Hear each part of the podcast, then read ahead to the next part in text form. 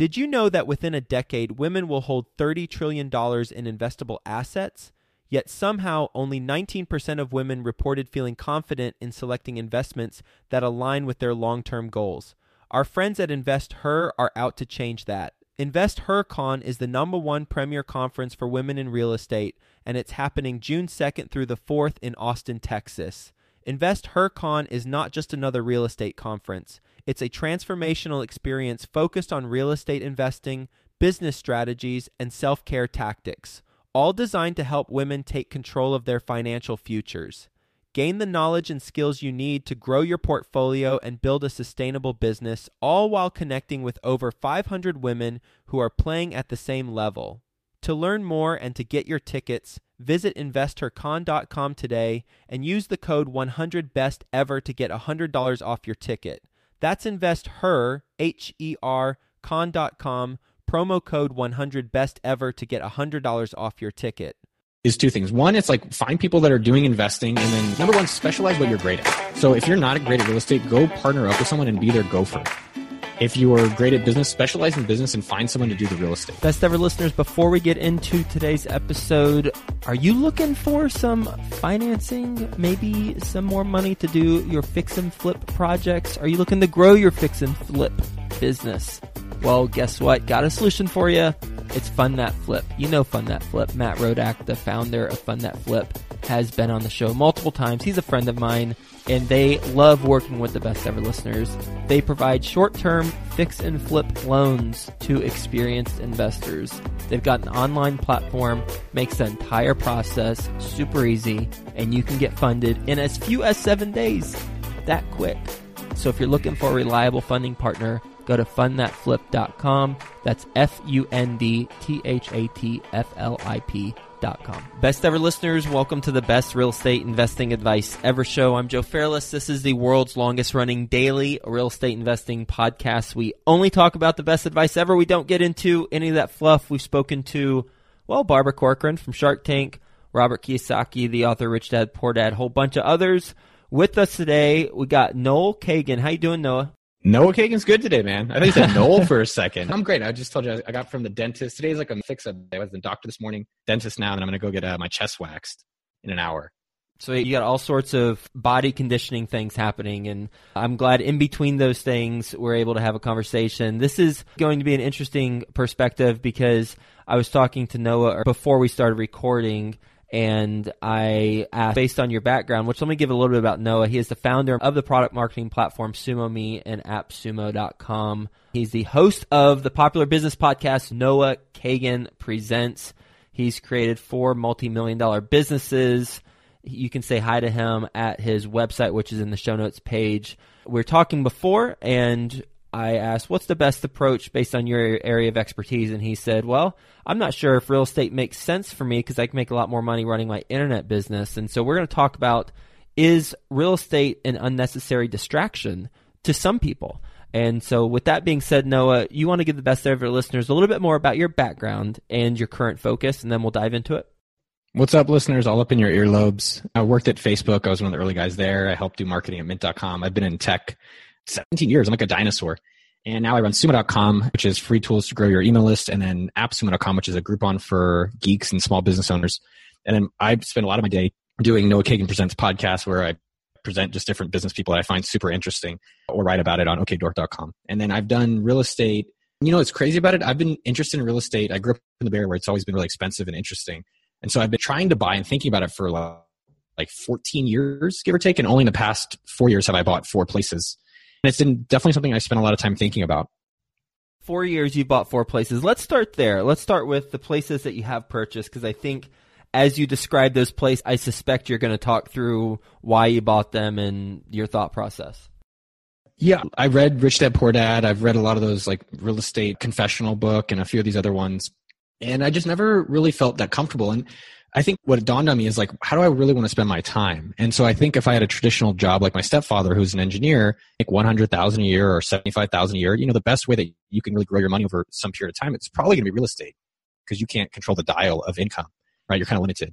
For me, on the other hand, you know, I've started businesses and, I'm, not, I'm saying everyone should be able to start a business, but the best use of my time uh, was actually running businesses and trying to grow money that way. Where like with AppSumo, it's like, well, if we promote more products, I can make more money a lot better. You know, one deal can make 20,000 where a great real estate property will make 10,000 in a year and that's doing well.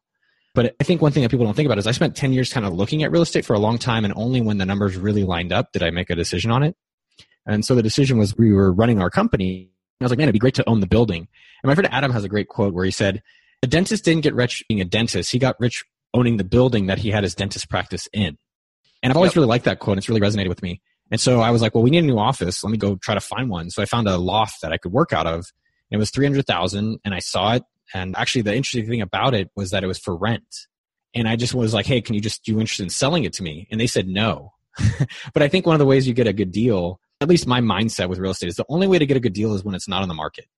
And that's just kind of like this mentality that I've really stuck with. And maybe I'm dumb, maybe I'm not, but I find like if you can get it pre-market or pre-build or off market or creatively like reaching out or through referrals, like you'll probably get a better deal on it.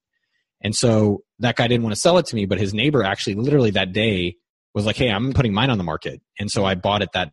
How the neighbor, how uh, the neighbor it. know that you were asking about the other person's property? Yeah, it was crazy. So I went to the building, checked out this unit and the neighbor put out a sign and he was about to go put on MLS like the next day, but he put out a sign out and I just called him right then. I was like, Hey, I'll buy it. And he's like, okay. I was the first one I bought. And the reason I was able to make that decision so quickly was I understood the math. I was like, well, I'm already paying 6000 a month in rent. A $300,000 building, I was like, well, I can rent it to myself for 3000 and the mortgage plus HOA and all that stuff all in will be like 2000 So I'll make a thousand profit and it's half the rent that we're paying now. So it's good for the company and it's good for me. And I ended up, funny enough, Joe, was that like a year later, the neighbor, the original one was, I hit him up and I was like, Hey, we're growing really fast. Can I buy your unit now? And he said, sure. And so I was able to get his unit as well. So we have the two units next to each other.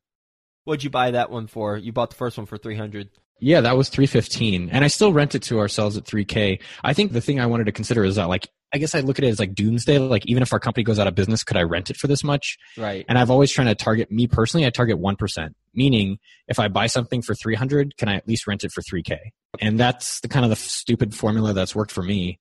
And so those were the first two I brought in the first year. But I think one thing I just want to share with your listeners is that that was after 10 years of looking, especially in Austin and the Bay, mm-hmm. wherever I traveled. And I think what the big lesson I learned from that, it has to be the right time and you have to be ready for it. Like even if you have to be able to say, all right, I'm ready to go make this decision. And I think would I have done it sooner? I would maybe, but I just wasn't ready for it until that moment. Mm-hmm. So those are the first two properties, and they're in Austin, both of them. Everything's well, in Austin. Everything's yeah. Austin. Okay, cool. Those are the first two properties. That was after 10 years. What year was that?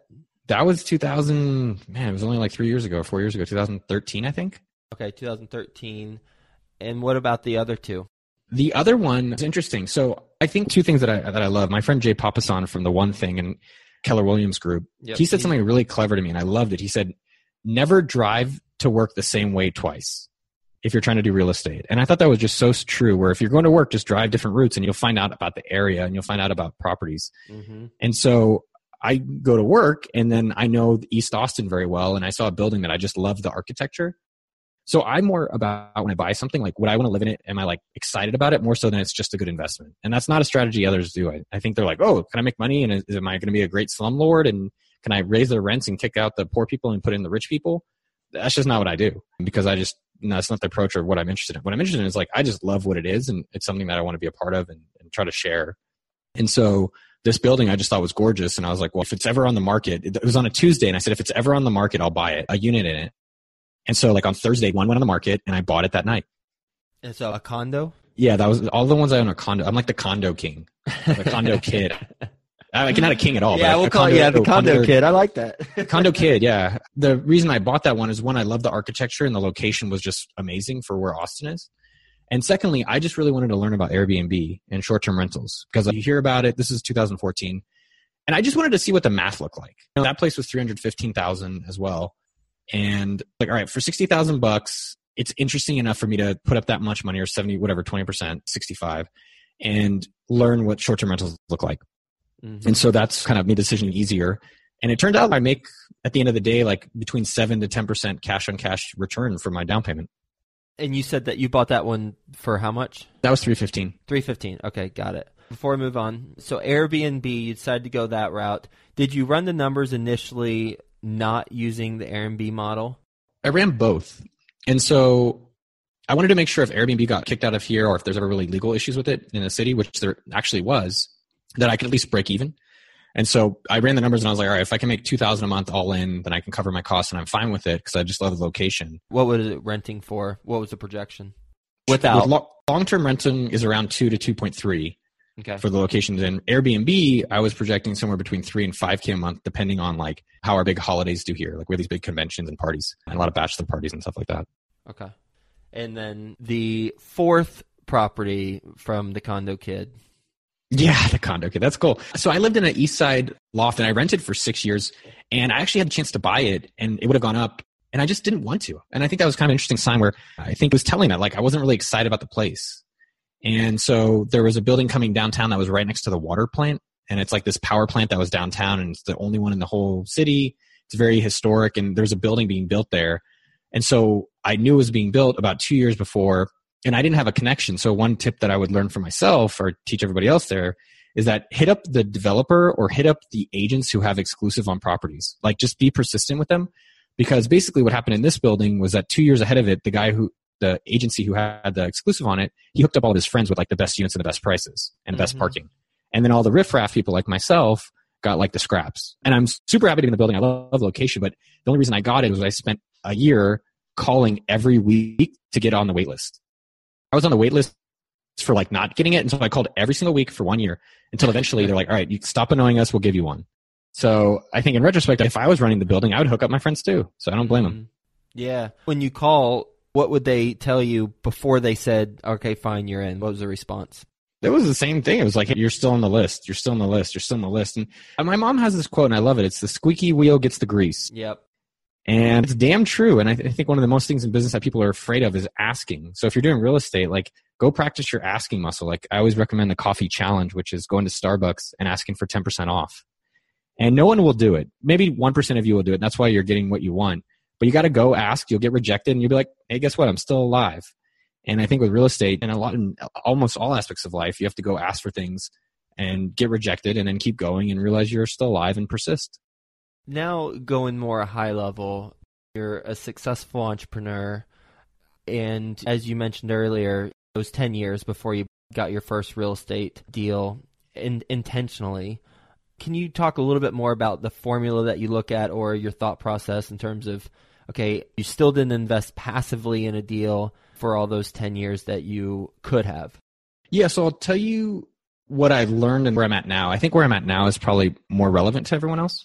So I create spreadsheets for every single one, and I use they're stupid simple spreadsheets, and I can, I'll send you an example so you can put in the show notes. But basically, I'm like, how much is my cost? How much is my mortgage? How much is the revenue I'm projecting? And then what's my yearly ROI? And if I can get like somewhere between seven and ten percent, I'm super happy. What happened was about two and a half years ago, I was spending about half my day looking at real estate.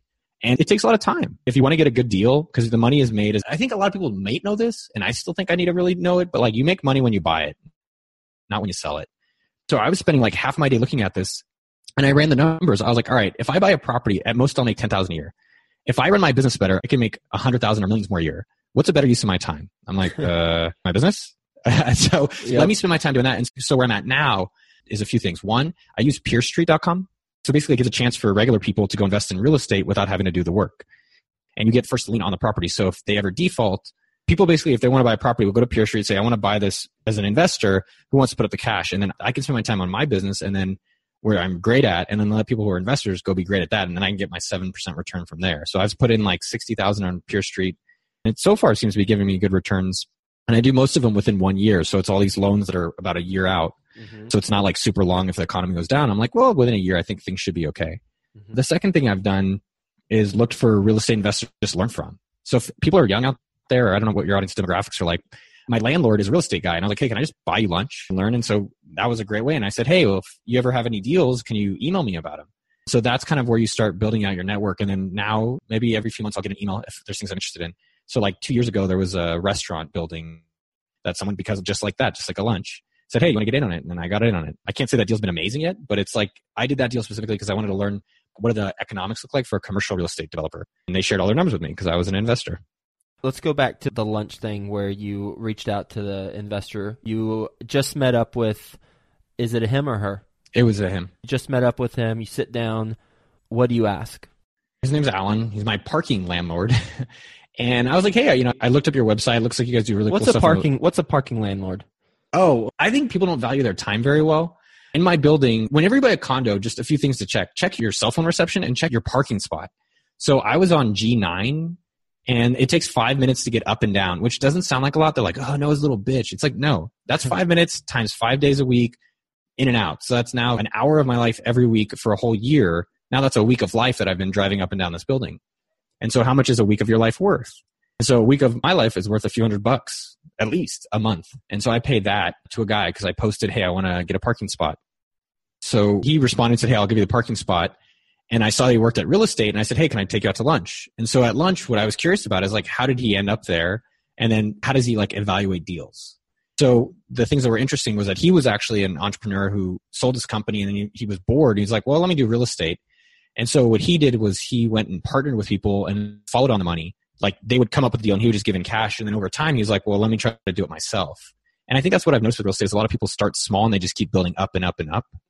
And over time, they kind of specialize in some type of category. So he specializes in like, I think 30 to 100 unit apartments that are kind of needing to be gentrified. And mm-hmm. I called him out a little bit. I was like, dude, do you ever kick out the people that get gentrified? Like, do you ever evict them yourself? He's like, no. And I, I kind of think you need to do that yourself to really see what's happening and what you're doing with the properties. Mm-hmm. Which most people are like, well, I make 100 bucks a month. Who cares what happens to the people? And I just don't agree with that personally. What action items or what, if any, direction did you change after having the conversation with him? Is two things. One, it's like find people that are doing investing, and then number one, specialize what you're great at. So if you're not great at real estate, go partner up with someone and be their gopher. If you are great at business, specialize in business and find someone to do the real estate. And so it was kind of like focusing on your sweet spot was number one. And I think everyone should be aware of that. And if it's not real estate, fine. And you want it to be real estate, go learn. Listen to this podcast all the way through. Go on Bigger Pockets forums. Go actually find realtors. Realtors will meet with a lot of people and just be like, hey, can I shadow you? Can I put up your posters? And befriend realtors. And that's how you'll learn from it. The second thing that I've taken away from that experience was that as I'm doing property for myself, I want part of my formula besides that the math looks good. I want to be excited about what I'm buying. So for example, one of my ideas now, and, and I don't look at real estate as like how to just create passive income. I like it to be interesting income personally. And one of the things I'm looking for is like, how do I buy a ranch? And I'm excited about a ranch because I think it'd be cool to create like a corporate retreat center so companies can go and have retreats and meetings and stuff like that. So from meeting with him, I realized that like I want to specialize in kind of just creating properties that I would live in myself and I'm interested in myself. Mm-hmm. Not necessarily just like, oh, I can buy this and fix it up and flip it and things like that. That's not necessarily what I'm interested in. And that was one of the kind of bigger takeaways from how I want to evaluate real estate from meeting with him. One question that's more geared towards your background in the success that you've had in your businesses what part of your experience that you got through your businesses have you applied towards helping make your real estate more profitable? So I think a few things. I've done online businesses, appsumo.com, sumo.com, sumo.com. I think a few things. So one, hiring, like I've hired people. Now at AppSumo, we have over 50 people. So immediately hired a property manager for the Airbnb unit. And some people are like, well, you're making less money. And it's like, well, I don't even want to think about it. I don't even want to like have to know about it. And that's something that I think just running a business, I was like, okay, that, that's a good use of time. And the second thing is like, it's funny in the building I'm living in now, I was looking at buying another unit. And the way I found the other unit was that I actually didn't just like wait for MLS. I think if you're waiting for MLS, you're probably going to get a bad deal, if you, especially as an investor. But I actually just posted on our message board, like, hey, I'm looking for another place. You'll, you'll save 6% realtor fees. Plus, I can pay a lot in cash. And it actually got me a few people that showed me their units that weren't even on the market. And I think what I realized from my own business and how I used it in that application was that if you want to get ahead in business, you can't be doing what everybody else is doing. If you want to do marketing, you can't be doing the same marketing your competitors are doing. So that way, you know, I went a little bit off market angle and I actually got like three or four people saying, Hey, I'm interested in my units. So I've been checking them out over the past few months. Mm, great stuff. Anything else that we haven't talked about, Noah, that you think we should talk about as it relates to your experience in real estate and then also kind of you know reflecting on your business success that you've applied towards real estate? I think there's two things. So one i came up with this formula called tst or this theory which is test shit out. And the idea with that is i was about to buy this other unit in our building. It's about 700000 or 800000 and i was about to buy it and i was like is there a way just to test this out?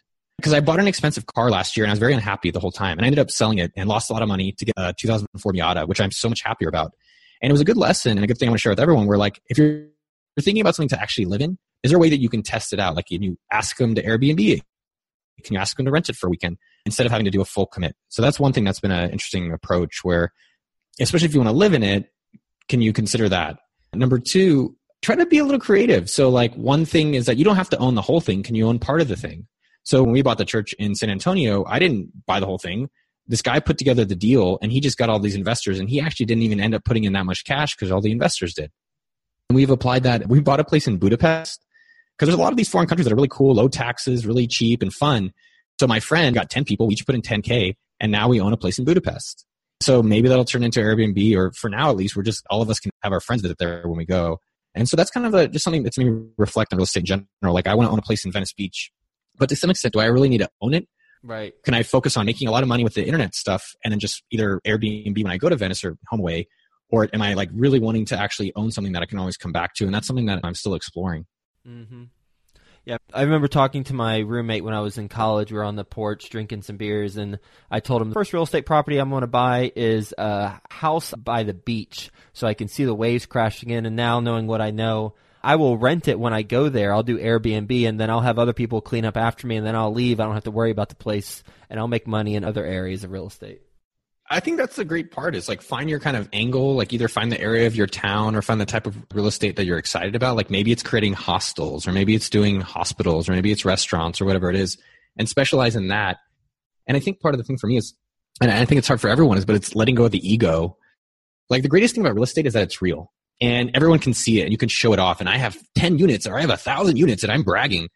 And I think that's kind of an interesting thing about like, what do you really need to have when you're going to be in the ground? and how is this real estate helping you accomplish the actual goals you want versus just making more money and i think just kind of reflecting on that it, for me it's like well it doesn't actually really make me feel that much better i don't think i'm adding that much to the earth let me not spend as much time on that let me just do the real estate vision i have my vision is own a place on the beach in venice have my downtown pad here and then get my ranch and i don't know when it'll happen but at least i have that vision and everything else then it's just like let it go and that, that part is hard it's hard not to be like well i can make more money doing this and I think what people don't realize is that, yeah, you can make more money, but that also takes time away from something else that's probably more important. Great stuff, Noah. Where can the best ever listeners get in touch with you? What up, best ever listeners? If you want to hear more of me, check out Noah Kagan Presents podcast. If you want to grow your business, we have a bunch of free stuff at appsumo.com or sumo.com. Those are the two companies I help run. Outstanding. I'm 85% positive that my website uses AppSumo or some form of one of your companies because I've been focused on getting more conversions for the traffic that I get sent to my site. So, and I've heard a lot of good things about your companies, that's for sure. So, best ever listeners, go check it out. And no, really enjoyed our conversation. I was taking notes the entire time, and I wrote down six keys that you've used from your lessons learned in business and applied towards real estate. One is if you want to get ahead, then don't be doing what everyone else is doing. And your MLS off market thing is an example. Two is hiring intelligently. We didn't really dive into that much, but nonetheless, right out of the gate, you immediately hired a property manager for Airbnb and you've scaled your company as well. Three, test it out or TST as you have that acronym. Four is can you partner on it? Does it have to be you doing it the whole thing, or can you partner on it and go in together, mitigate the risk, and still get what you're trying to accomplish?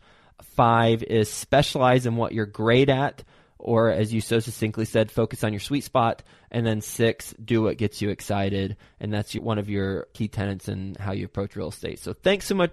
I love it, man. That was great. I'm listening, baby. No, you're I'm definitely listening. listening. Uh, Can I can we do a bonus one? Because you just got me so excited. Get, hey, a bonus six plus the bonus one from the condo kid. What's the bonus one? Condo kid. Is your most of your listeners just starting out, or are they are they like super rich with a bunch of real estate? It runs the spectrum. It really does.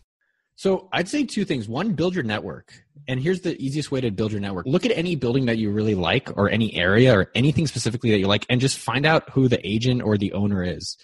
And that for me has actually been a great way I've built my network in Austin where I found the guy who's selling a lot of these condos and now I'm friends with him. And I found a guy who develops a lot of the East Austin. So I'm friends with him. And so you just hit up these people, you'd be shocked at like what you can get for a $30 lunch and what kind of like ROI and relationships you can build from that. And the second thing is you can meet a lot of those people going to charity events. I went to like this poker thing. It was a hundred dollars, which I was like, hundred dollars. It's crazy. But at that event, I met a bunch of people and guess what? All these people hook up their friends. They're like, Hey, want to do a deal? Yeah, I'm gonna hook you up. Versus like trying to find stuff on the market or, or, things like that where you know there's not as much opportunity. So those are kind of the two ways i'd say. Just think about if you're just starting out or even if you're going already got something going like i think about this for my business. It's like how can i build my network and my relationships so i can have an advantage with that? Love it. Noah thanks for being on the show. Hope you have the best ever day. We'll talk to you soon. Joe fairless. Love you dog. You want to get better at negotiating real estate? Well how about do you want to get better at negotiating real estate for free? Even better right well, go to fundthatflip.com forward slash best ever.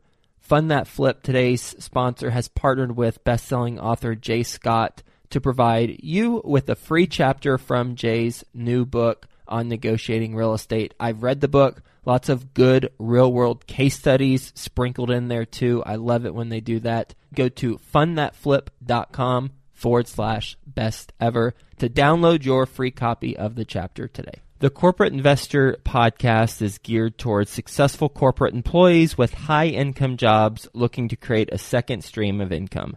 You'll hear from successful real estate investors on the show as they describe how they got started investing while working their full time corporate job. Listen and subscribe at thecorporateinvestor.com. That's thecorporateinvestor.com.